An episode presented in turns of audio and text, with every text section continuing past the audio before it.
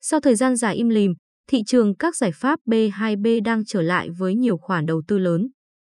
Có thể nói sau game di động tích hợp blockchain, startup B2B, các doanh nghiệp công nghệ cung cấp giải pháp hỗ trợ kinh doanh đang là điểm sáng tiếp theo ở thị trường Việt Nam.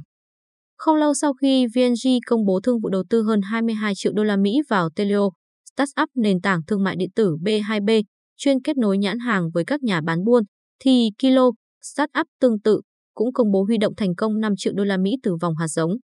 Theo thống kê của NCDT, dù quy mô huy động không lớn như các công ty fintech và thương mại điện tử nhưng tổng số thương vụ đầu tư vào các startup B2B đã chiếm 1 phần 3 thương vụ gọi vốn từ đầu năm đến nay. Tỷ lệ này được dự báo sẽ tiếp tục tăng trong thời gian tới.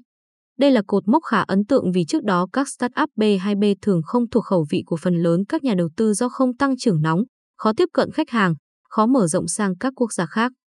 Tuy nhiên, mọi việc đã thay đổi khi quỹ đầu tư dẫn đầu phong trào kinh tế chia sẻ là Vision mà đứng sau lưng là SoftBank của tỷ phú Masayoshi Son vướng vào các vụ bê bối của Uber, chia sẻ xe, WeWork, chia sẻ văn phòng, hay Oio, chia sẻ cơ sở lưu trú ngắn ngày. Cùng với dịch bệnh COVID-19 khiến nền kinh tế tiêu dùng ở nhiều nước bị ảnh hưởng trầm trọng cũng là nguyên nhân khiến các mô hình startup hướng vào người dùng bị ảnh hưởng dây chuyền. Trong bối cảnh đó, startup B2B được quan tâm hơn và Việt Nam là một trong những khu vực hấp dẫn ở Đông Nam Á. Quỹ đầu tư Ventura chỉ ra ba lý do tạo nên xu hướng này. Thứ nhất, Việt Nam nằm trong năm quốc gia phát triển nhanh nhất trên thế giới trong 30 năm qua. Nhìn xa hơn về các động lực tăng trưởng GDP, Việt Nam đã và đang chuyển hướng từ nông nghiệp sang hướng công nghiệp và dịch vụ hiện chiếm khoảng 75% GDP của cả nước.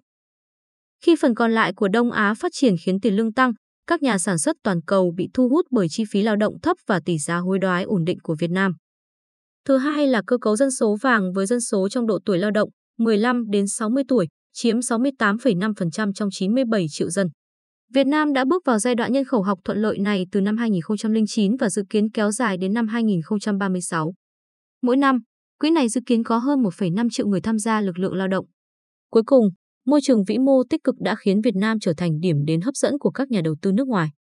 Việt Nam được vinh danh là một trong 20 nền kinh tế chủ nhà hàng đầu thế giới về FDI với dòng vốn 16 tỷ đô la Mỹ. Điều này đã vượt qua các đồng nghiệp khác và đứng thứ ba trong số các nước ASEAN.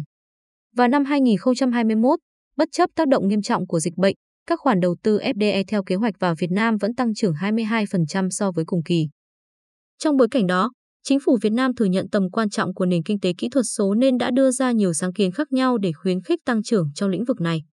Việt Nam đã phê duyệt chương trình chuyển đổi số quốc gia đến năm 2025, đề ra mục tiêu đến năm 2030 của cả nước. Điều này bao gồm cải thiện cơ sở hạ tầng Internet và khả năng tiếp cận các dịch vụ 5G, số hóa chính phủ và ứng dụng công nghệ cho các lĩnh vực kinh tế, xã hội khác nhau.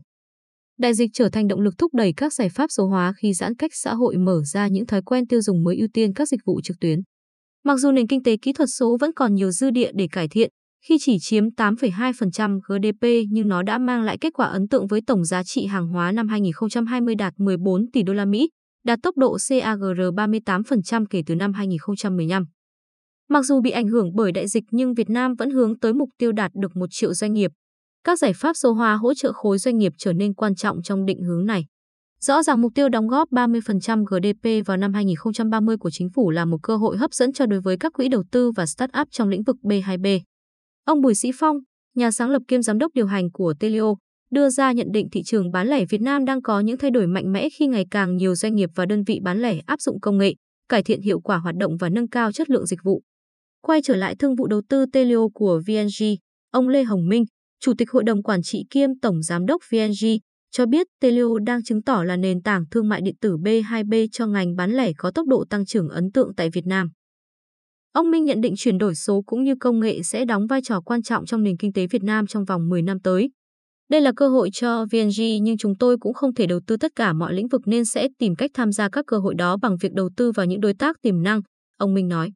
Minh chứng cho chiến lược này, trước Telio, VNG đã đầu tư vào các doanh nghiệp B2B như EcoChark, Logistics, GOT IT, nền tảng tặng quà cho doanh nghiệp. Đồng quan điểm, ông Amit Anand, nhà sáng lập Jungle Venture, Singapore, cho rằng Việt Nam hiện là một trong những nền kinh tế mới nổi năng động nhất khu vực khi có nhiều cơ hội tốt trong thị trường nội địa. Phương pháp sản xuất với kỹ thuật ngày một nâng cao, sự hỗ trợ từ chính phủ và được các nhà đầu tư nước ngoài quan tâm. Jungle Ventures là cái tên khá quen thuộc ở Việt Nam sau các thương vụ đầu tư vào đất bay, xe điện và kiosk Việt, dịch vụ thương mại điện tử. Quỹ này vẫn đang tìm kiếm cơ hội mới ở Việt Nam ở những lĩnh vực như chăm sóc sức khỏe, dịch vụ tài chính, công nghệ tài chính và thương mại điện tử.